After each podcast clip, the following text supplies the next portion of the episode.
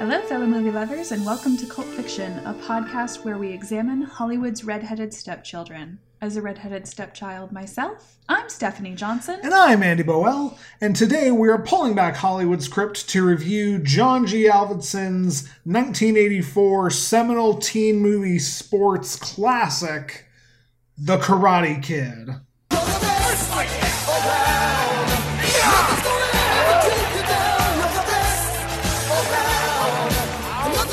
The Rocky Kid. The Rocky Kid. Because this movie is Rocky for all intents and purposes, and like neither of us are huge Rocky fans, but I didn't realize this is directed by the same guy who directed Rocky. It reminds me of when you have like Clue, and then you have Clue Junior. That's like for three year olds. Yes. And it's the same concept of the game. Oh yeah, because this is incredibly that, but Movie movie. Yeah, exactly. for Rocky. because you have the main character being very New York, New Jersey. He realizes that he's an underdog in some fashion. I don't think Rocky relocates.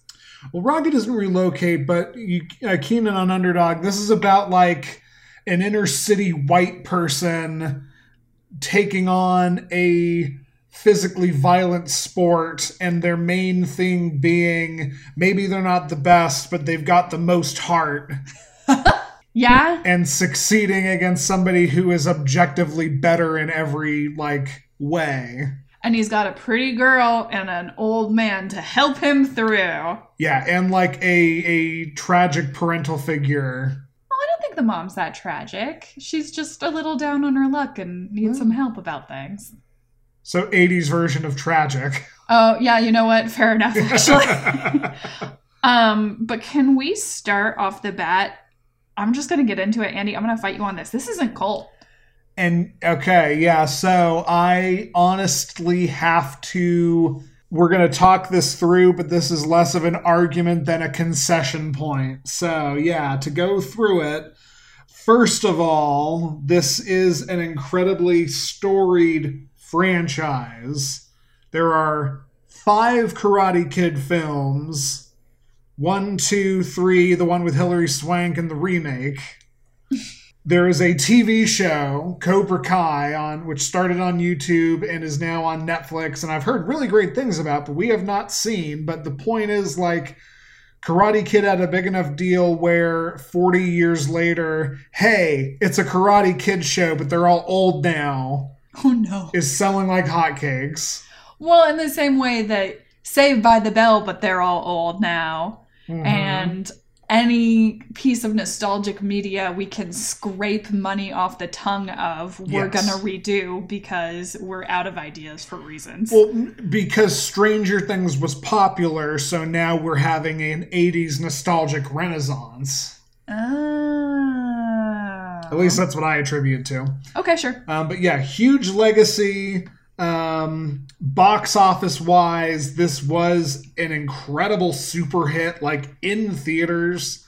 I can't even make the thing of, oh, well, technically it didn't make triple, so it's technically not a hit. No, this made 10 times its budget. Yeah. I mean, okay, for the record, it is quotable. Like everyone Yeah. knows there are other quotes, but everyone knows wax on, wax off. Yes. I would argue there are people who know that quote who don't know it's from Karate Kid. Right, exactly. Like kind of in the same vein that everyone knows Star Wars quotes, but not everyone has seen Star Wars. Yeah. Um, it's that everyone has foundational memories of this movie. Yep. Like if, you're a millennial white boy, you absolutely tried to learn the crane kick, the most deadly and effective karate move ever created. Only, no, it's not. it's a horrible karate move. yeah, so I could I would say that it is cult. Except it's a big hit and it make except it's a big hit and it made so much money. Right. It has a outstanding legacy. Sure. So like why is it on our list? I think because I confused legacy with cultness. Oh, Andrew. Well, I mean, and I've made the debate for it before, and I, I'm sure there have been other films that, like, there, I know there have been other films that we could make an argument about, but I really have to say, I think this is the most undisputable non-cult film. This is the first one. I, I, I, I feel like there have been a couple where we've like weighed down the hammer and go, no, this is not cult, but it, by technicality, no, this is blatantly not cult but we watched it, so let's go ahead and talk about it. Fair enough. Where would Lee like to start? Well, in case you missed the film, and in case you've somehow never seen The Karate Kid, which I assume means you are under the age of 20, in which case, hello. Thank you for joining and listening to our show. Hello, youth babies. Hello, youth baby. The Karate Kid is about a young man who moves from New Jersey to California and instantly upsets the wrong crowd by dating a pretty girl, and then must defend his manhood and honor in a karate match. Good thing he has Mr. Miyagi, the neighborhood handyman, who is also like a karate master to teach him the fundamentals. That's pretty accurate.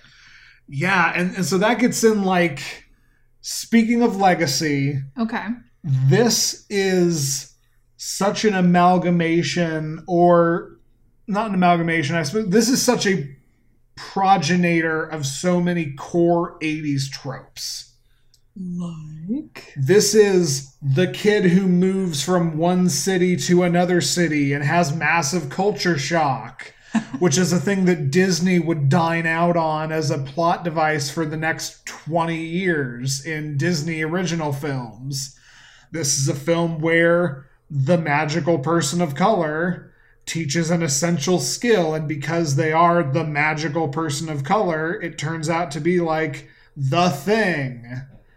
This created the I'm going to take you down at the at the Tri City blank competition, and that's where we're going to have our big climax. Like that's a thing that that movies of this nature then like took as like, yes, our our underdog protagonist has to defeat the the the team Iceland at the Tri City hockey competition. Okay, there, but for the grace of ten years, Karate Kid would have been a DCOM movie. Yes. Absolutely. I think the first thing you said to me when we tried to find this is, "Well, it's on Disney Plus, isn't it? It's it's Disney." And it's not. It's not, and it's so mystifying to me that it's not. And I still can't understand that it's not a Disney movie. And and thematically it feels like it's a Disney movie. And again, I, I think probably why that is is like when we were growing up, Disney just copy pasted this plot and changed karate to surfing and uh, California and New Jersey to Hawaii and Cincinnati. Mm, though you know who else did it that wasn't Disney? What was that? Lost Boys. Also, this same exact movie. Yeah. Young teenager moves with mom to other city. And except of karate, we have. It's the Tri City Vampire Slaying Tournament. oh, that's that's a coffee mug right there. Buffy Summers owns it. Absolutely.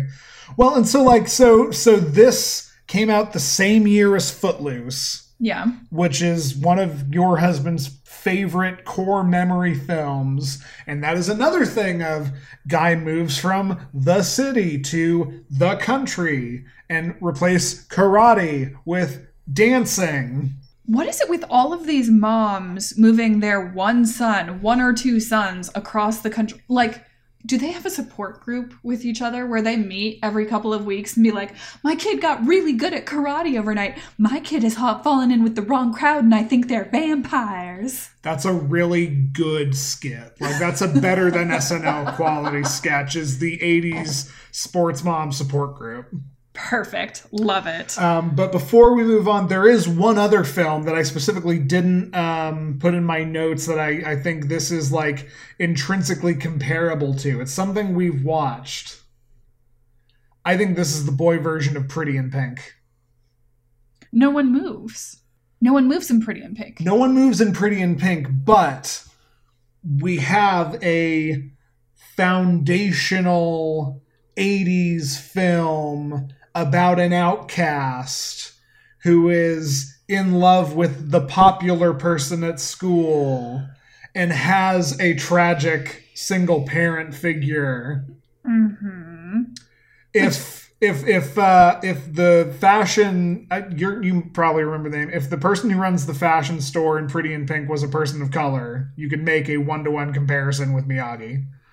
Yeah, but she doesn't get good at anything. She gets good at being true to herself, which really is the point of Karate Kid as well. Get out of this house. What are you here for, old man? Come ask leave boy alone. What's the matter? The boy can't take care of his own problems? One to one problem, yes. Five to one problem. Too much ask anyone. being true to yourself and being peak toxic masculine. Y- yeah. Yeah, this movie, it started and I was like, oh, this is a really good study in how, you know, to defeat toxic masculinity, you have to take on some really traditionally feminine roles. So, like, Mr. Miyagi for the first half of the movie is incredibly untoxic. Yeah. And then in the last half of the movie, the or last half hour of the movie, the movie completely turns. Takes a violent left turn into misogyny. Even Mr. Miyagi at one point goes, "No, you're not hitting me right. You're hitting like a girl. What Yeah. are you, a girl?" And I was like, "Where the fuck is this coming from?" and yeah, like that is the question, and I don't think there's a good answer. It it it just happens. That mo- that moment unlocks the film to then like then Willie Zabka and the other like tough karate youths call him a girl and, and question his masculinity. And Mhm. like somebody gives Elizabeth Shue shit for being somewhere she's not supposed to be because she's a girl. Mhm. And like the crux of the movie, the climax of the movie, to remind people, one of the evil karate youths cheats and like kicks Danny Russo in a way that like nearly breaks his leg. And he's crying in the back, and the doctor who's examining him is like, is like, yeah, you're not medically fit to do this.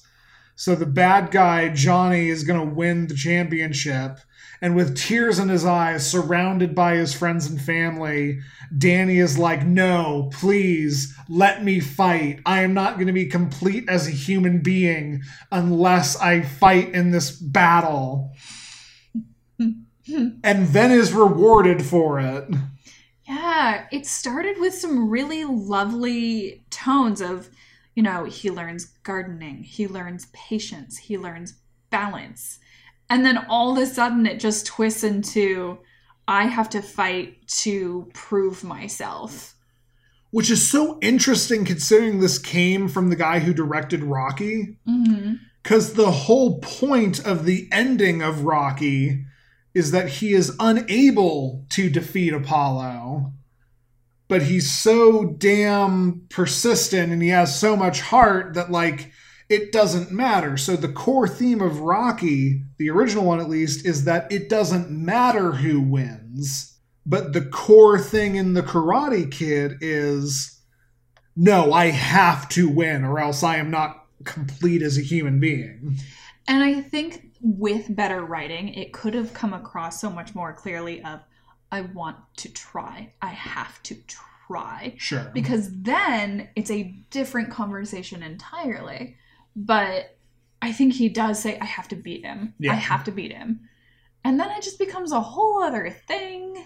It becomes a whole other thing, and then slam cut the movie ends. Like, it is insane.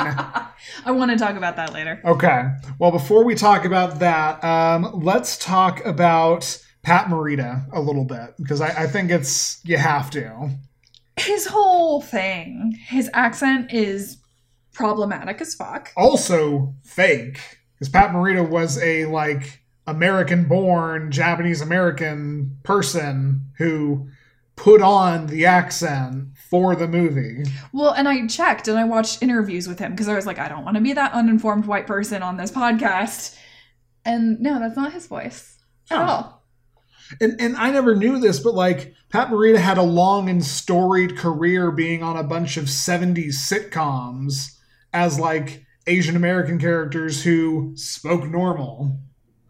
So it truly and and the the craziest thing is like I don't think they make it clear whether or not he's a first or second generation uh, Japanese American, but he is a a U.S. vet in the movie. Mr. Miyagi served overseas in World War II. It's like the stunning twist. hmm I think he absolutely. I think they casually mentioned that he and his wife came over to America together, Right.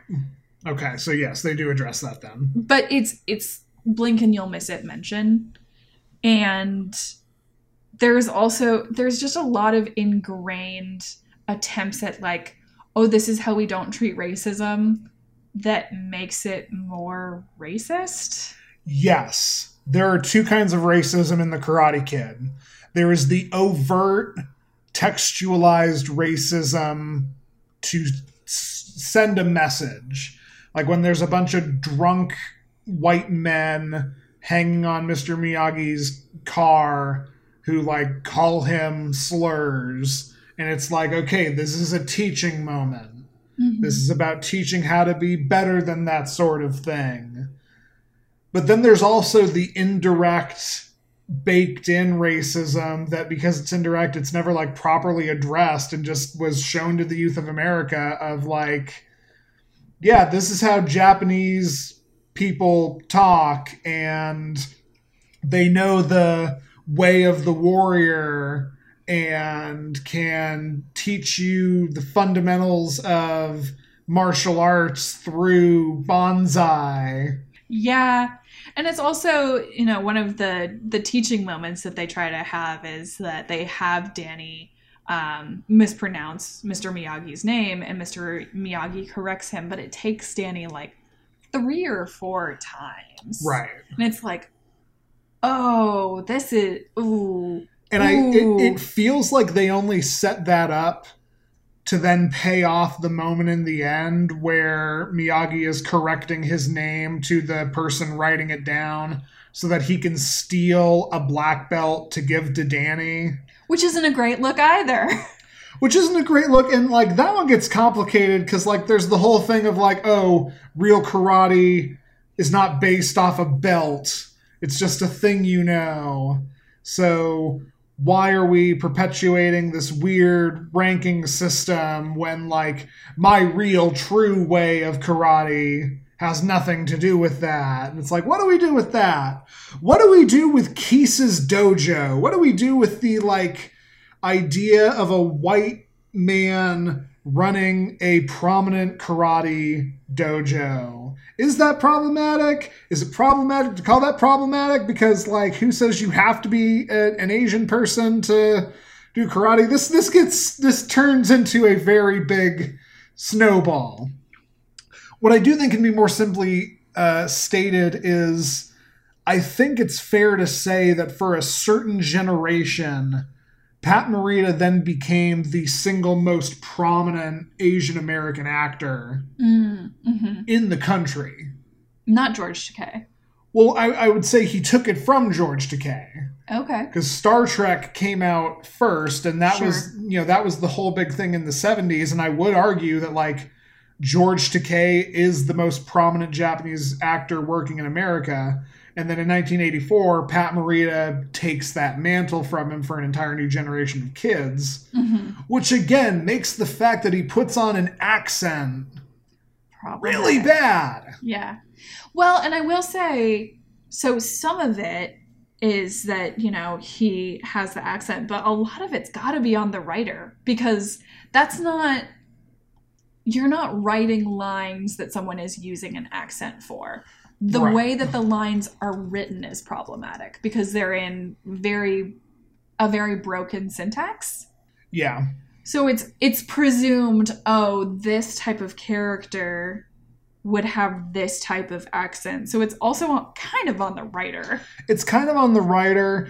It gets a little muddy to learn that Pat Morita based his entire character on a real person named Fumio Demura, who was a real life karate master and people say is the real life Mr. Miyagi. He was somebody who pioneered his own style of karate in Japan, brought it to America. I, I just looked it up. The film is written by a guy named Robert Mark Kamen, who is a Caucasian looking person, but like the fifth picture on Google is him and Fumio Demura both wearing uh, gis and posing in a karate manner.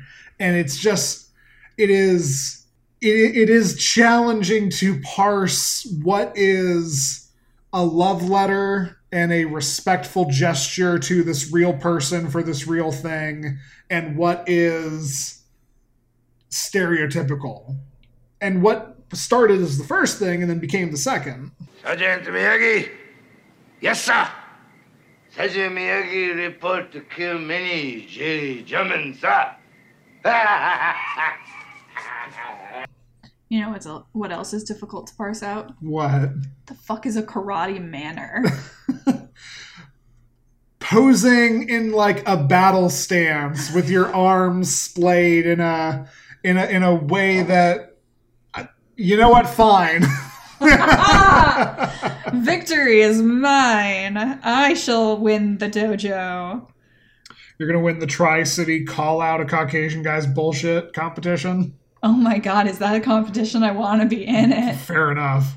So the other thing I want to talk about just before we move on with Pat Morita is Pat Morita's life bears commentary because it's insane. Okay. Pat Morita was born in 1932 in Isleton, California, so he is a second generation Japanese American citizen. He had spinal tuberculosis as a child, which left him bedridden, and he was like not able to move. He had to be in a full body cast for huge chunks of his childhood. Gets spinal tuberculosis cured, and then is immediately sent to a Japanese internment camp in Arizona. So it's like, welcome, kid, you're out of the hospital. Time to go to the American concentration camp. Did not serve in World War II, unlike the character, because again, he was like a teenager. Um, but instead, uh, worked in what he called a Chinese restaurant in the black part of town, serving exclusively to Filipino people which is a, a, a mix. Hmm. Went on to have like this great career at Lockheed, which I don't say like Lockheed is great. Lockheed, the weapons manufacturer, Okay. but to say that like he had a prominent career with the company Lockheed, had an existential crisis, gave that up, turned to comedy, and then became an actor. So like, holy shit, Pat Morita's life is is the point of all of this it's definitely a few more bullet points than oh yeah he lived in california and he got into acting and then he was an actor That's fascinating to me. Interesting. yeah So it's almost like he's truly qualified to comment on the art of life. i mean i certainly think so That's so fascinating to me. i brought up japanese internment hmm and i want to turn into that because while we watched the film i think it i, had forgotten hmm I had forgotten that scene because it's the famous scene where Miyagi is getting drunk and like mourning the anniversary of his wife's death, and Danny walks in on him and sees him in that way. I remembered the part where he got drunk and was mourning his dead wife. I completely forgot the part where they say, yeah, she's dead because she was sent to a Japanese internment camp where there was no doctor when she gave birth to their son. hmm And I know that also threw you through a loop. Well, I didn't expect this child's movie to have layers. Sure. I didn't expect like, hey, let's deal with the complicated uh, feelings and emotions that arise around Japanese internment camps. I didn't expect. I keep almost saying a Disney movie. I didn't expect a child's movie to deal with that period of time. Right. And and so for all of the problematicness that one can and rightfully should apply, I think Karate Kid and the writers and everybody involved in the production deserve a lot of credit for taking that step, that unnecessary, debatably step, because you can cut that out of the movie and it really doesn't subtract anything except for like the monumental importance of having the conversation about it. Mm-hmm. But I would argue the American internment of Japanese citizens is a conversation that we are barely, barely able to start having in 2022. So to be pushing that and saying, no, this is something that needs to be talked about and shown for the awful thing that it is in 1984, I hold a huge amount of credit for that. Mm-hmm. Famously, found out from just reading IMDb, that scene almost was like cut from the film, Mm-hmm. but the uh, director fought to keep it in for reasons of it being culturally important, but also he was basically like, this will win Pat Morita an Oscar. Did he? I believe so. Well, then it's doubly not I know, right? I forgot about that. He was nominated for an Oscar pretty much for that scene. Yeah, I mean that makes sense. It's also he has a lot to go on. yeah. And I can't imagine being in in my brush with theater. I was always really scared by the method kids because they way overcommitted. I can't imagine actually having method to pull from.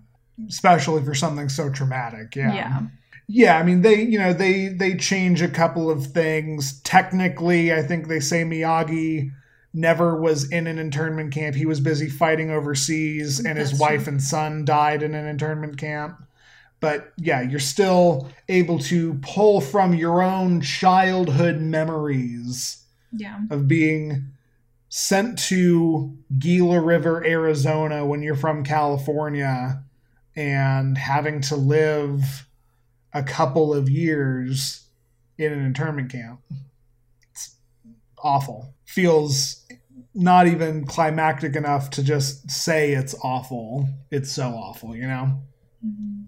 So to pivot, I was gonna say, so how are you gonna come out of this? well, let's talk about Danny LaRusso, the Jersey boy. Hey! I feel very weird talking about this right after we were talking about Japanese internment, but um if we were able to make light of the episode we did about the movie about the Armenian genocide, you know what? Fair. Do I have a thing for surly people from Jersey? Yes. Because I was thinking, okay, so, you know, my husband is from Jersey, but other fictional crushes I have, like just from Gilmore Girls, is like from New York and he's like a punk ass kid and he has a leather jacket and he walks around town and realizes that there's three sh- ceramic shops in Stars Hollow. And in the background, the song that's playing is This is Hell, This is Hell. I'm sorry to tell you, but my dear friend, this is hell. and so I'm looking at this and I'm like, oh, oh no, I have a type. I have a type. Mm-hmm. And again, we kind of the kid from the city who moves to not the city is a character trope in its own. But this is certainly one of the perpetrators of it, and spe- for him specifically to be from Jersey, which is great. Specifically from Jersey. Well, and he's got a mouth on him, but it's also somehow charming. He's got a mouth on him. He absolutely does not know how to communicate in a healthy manner to Super not. anybody, but especially the girl he likes. Like there are so many times where he just gets really like surly and ignores her and brushes her off and she's like demanding and asking for basic common courtesy statements to explain his behavior and he's just like running the opposite way and being like it's fine i'll catch you later Careful, I knew you in high school. yeah well i also knew your husband in high school you know what? Fair, so did I. you want to talk about surly Oh, um, God. But I, I love there's one scene where Danny is at the arcade and Elizabeth Shue is giving him the cold shoulder and he's like genuinely trying to figure out why she's upset. And then Elizabeth Shue's best friend like tells Danny off and is mm-hmm. like, You idiot, she loves you. She punched out Johnny for you. Like, you're being such a dick right now and we turned to each other and agreed that those two, Danny and Elizabeth Shue's best friend, had infinitely more chemistry, like instantly. Yeah, because she actually like tells him off and talks to him, and he and Elizabeth Shue have nothing in common. They're just like, okay, we're gonna get together for reasons. She stood, he stood up for her Yeah. at the beach. That's it. Yeah. He stood up for her that one time and like he's the new guy. And apparently she's really into self deprecation from the way that like the the big thing they try to do is the whole class thing and oh you're from the right side of the tracks and I'm not and your parents don't approve of me. Mhm. Oh my god, that's what it is. Her parents don't approve of Danny. That's right. You didn't stick around for the uh, exciting conclusion. Oh, what was that? His hand on her ass? Her right hook. You think she sprained her wrist doing her nails? Are you commenting on my surly jersey thing? The parent- No, no.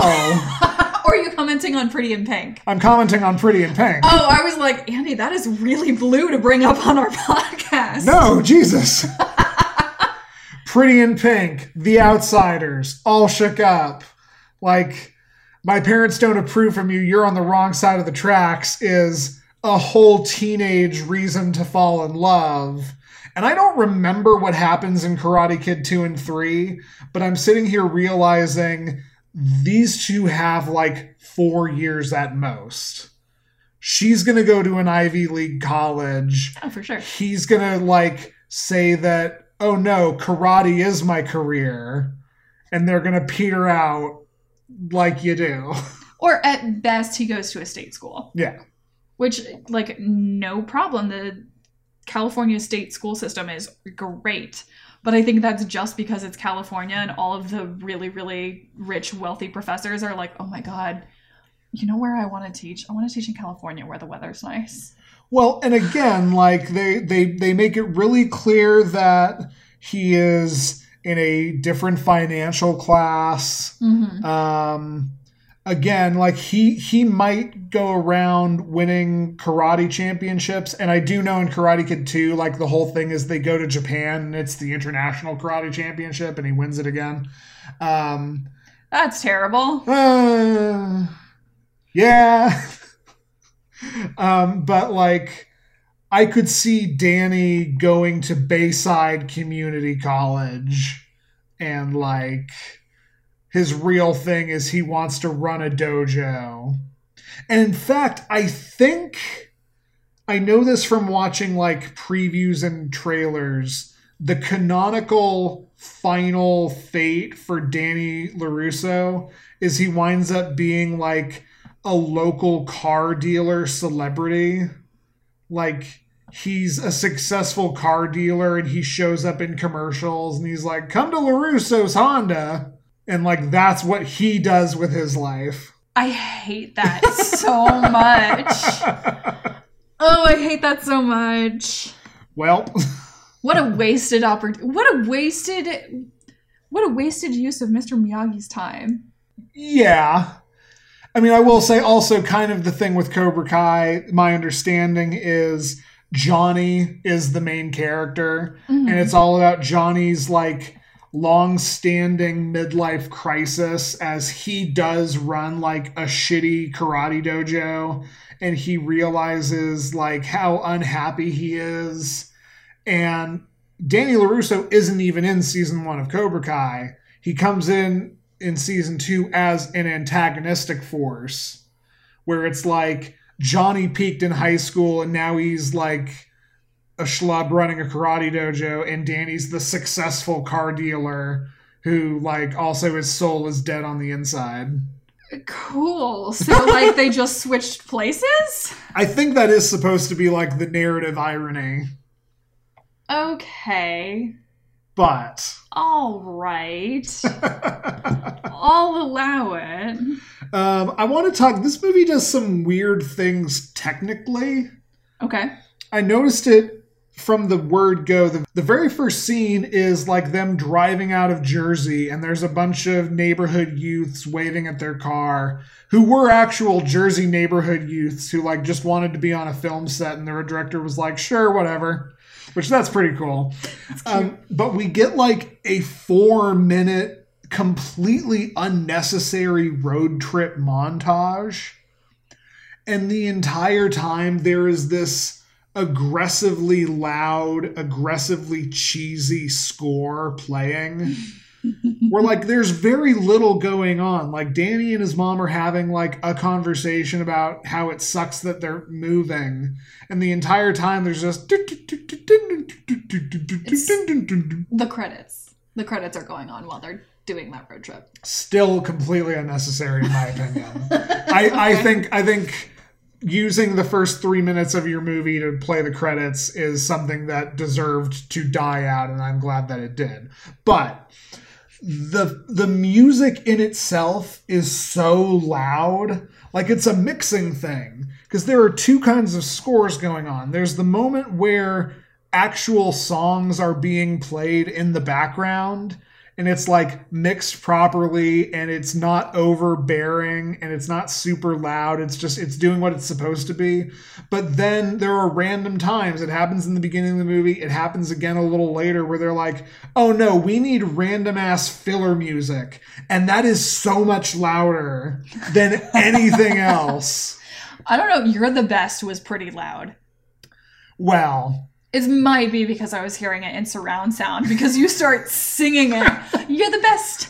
Ah! And I was like, what is happening? and that was like a very interesting unrealized core generate like core memory for me i forgot that this movie is where you're the best comes from and i don't even like that song that know. much but there was just some yeah it starts playing and like i don't miss a beat i just start singing along to you're the best around and you look at me like you okay and i'm like i don't know what's happening to me right now There is a trend on TikTok how everyone knows all of the words to that one song about infidelity.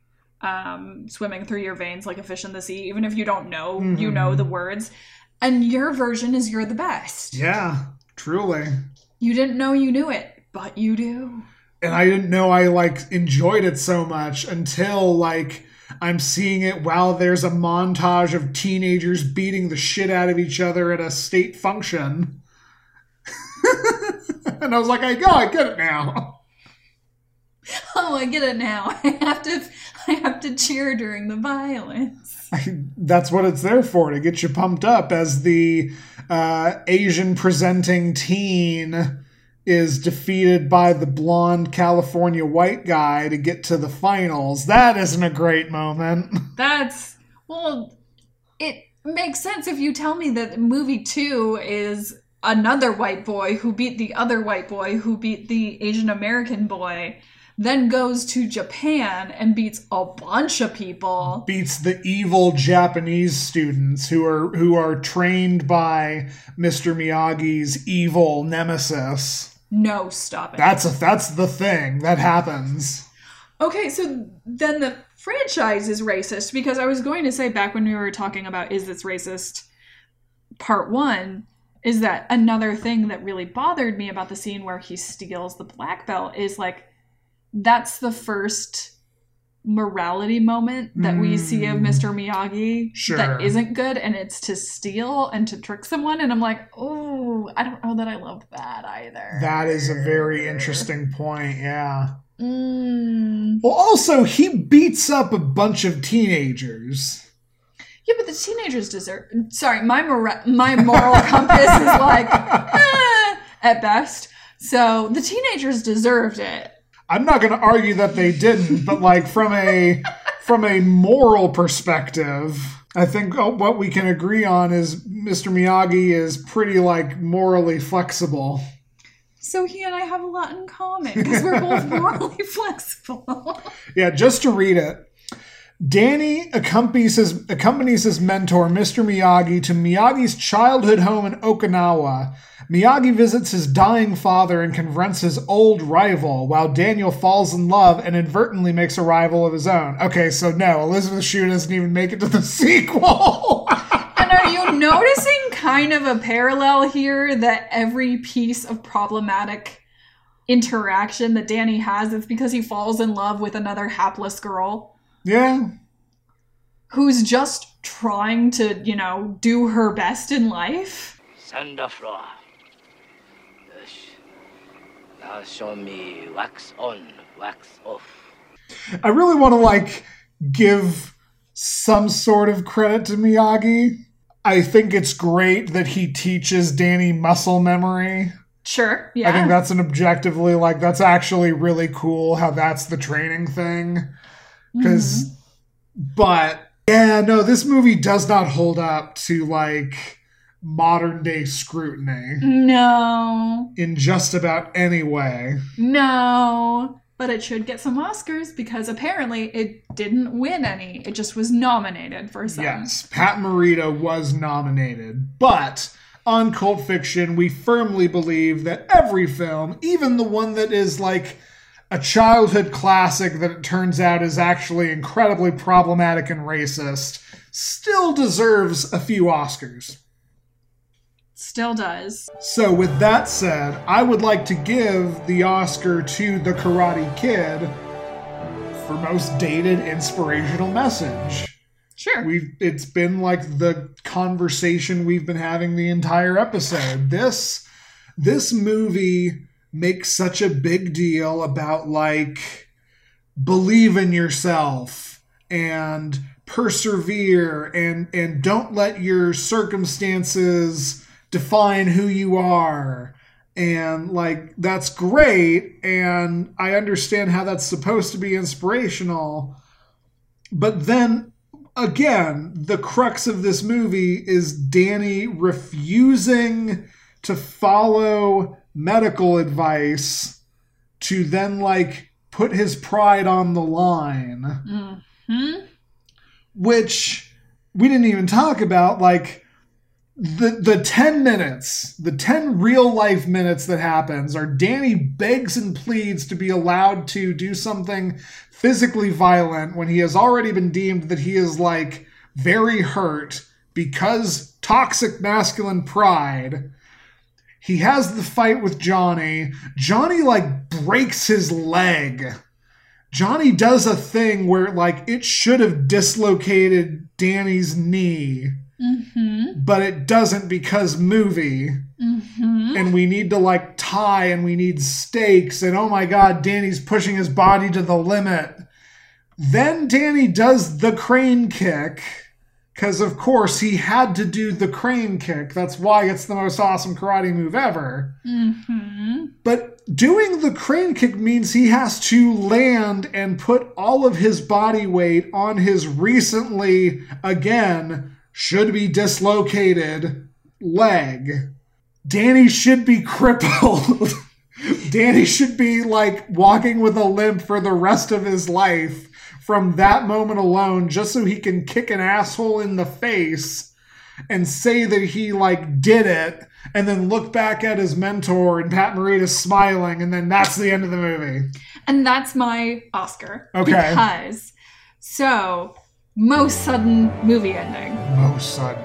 But the first 15 minutes of Karate Kid 2 were supposed to be the last 15 minutes of Karate Kid 1, Really? in which Miyagi and Danny leave the dojo, leave the competition, and someone comes up to Danny to like give him shit, and Mr. Miyagi just honks his nose, and then they keep walking.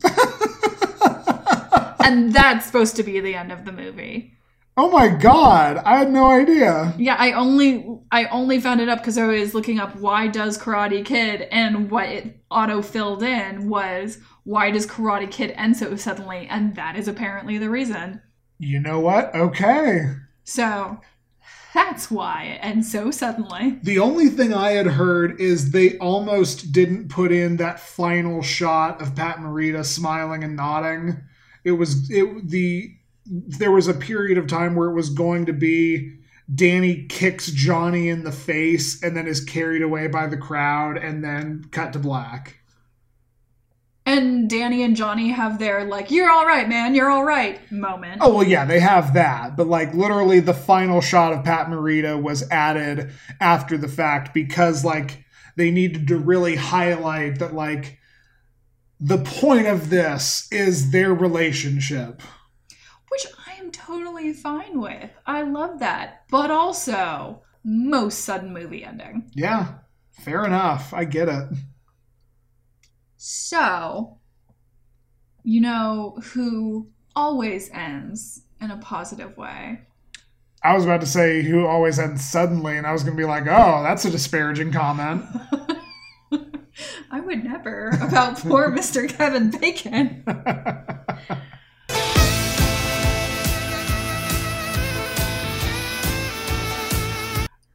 Do you want to do the honors since I could not figure it out? I do. So I I chuckled to myself, Riley, because I know that this movie can be done in a single connection. This movie has a direct connection to the great Kevin Bacon. And I told you this, and you were like, How? I don't understand. I would like to talk about the career of one Elizabeth Shue, who we have not, who we have said, like, doesn't even, isn't even in the sequels. And Elizabeth Shue is in Adventures in Babysitting and this, and like rides that wave as being one of the 80s it girls. However, Elizabeth Shue is in The Hollow Man with Kevin Bacon. Well, okay.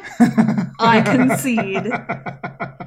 And for two seconds, I thought I had it because I thought that Kevin Bacon was in The Outsiders because at that point, Feels like he should be, right? everyone was in it. Yeah. Like everyone who wasn't yet big was in The Outsiders. And so I was like, oh. And I thought I was being clever. And so I was like, so under my breath, I was going, and then I I, no. I hear that and go, wait, Kevin Bacon wasn't in The Outsiders? Yeah, I googled it. Interesting. Okay. I know. No, it's it's it's Elizabeth Shue who was like an '80s it girl, and the weirdest thing, just to just to point this out here, Liam Lee, uh, Elizabeth Shue's credits are a movie called Somewhere Tomorrow, which I've never heard of, and then a Burger King commercial where the whole point is the Burger King commercial is Lea Thompson, Elizabeth Shue, and Sarah Michelle Gellar. What? And then she's in Karate Kid, which like cements her as one of the 80s crush it girls. Who's the girl who gets slowly out of the pool in the movie you're always talking about? Oh, Phoebe Cates. She must have been too busy filming a Carl's Jr. advertisement to be in the Burger King commercial. We recently talked off camera about how I consider Burger King to be the worst possible fast food choice. And so I support this All because right. uh, somebody of Phoebe Cates' stature would absolutely instead choose to advertise for the superior fast food uh, commercial, One Carl's Jr. Let's just pick a movie, shall we? Let's go ahead and pick another movie because that's a thing that we do on every episode of Cult Fiction. We put our hands into the fate of the Hollywood crypt as applied through a random number generator, and it takes us through the decades, through classics, through, I would say, mostly cult movies, but apparently there might be a few in here who are objectively uncult, like Karate Kid. That said, we have 284 films to pick from. Uh, actually, 285 because fan of the show Jordan has requested we add Rest Stop. So we added Rest Stop, which I've never seen, but I've at least heard of Jaimie Alexander. So we have 285 films, and next time on Cult Fiction, we are going to be watching number 95. And number 95 is a movie I have never heard of, and I don't think either of us have seen. We are leaving the 80s and going to be watching For a Good Time Call. For a Good Time Call, I remember the trailer is about a pair of like college students who kind of fall backwards into running a phone sex line business to make money. I own it. Oh, you own it. Oh, okay. Did you add this? If you if you owned it, if you own it, then you've seen it clearly. No. Oh, okay. For a Good Time Call is available on Hulu with a premium subscription. Okay. I also see it's available on HBO Max and Amazon Prime Video. For Oh, perfect. Well, that's all for this edition of Cult Fiction. If you want to keep up, you can follow us on Twitter at Cult Fiction Cast. You can also rate, review, and stream us on iTunes or wherever you get your podcasts. We'll close the crypt for now. But join us next time as we uh, look into alternative income sources to make our ends meet for our expensive, expensive apartment. As we watch the 2012, I don't even know if this is a sex comedy or not, for a good time call. For Stephanie Johnson, I've been Annie Boel.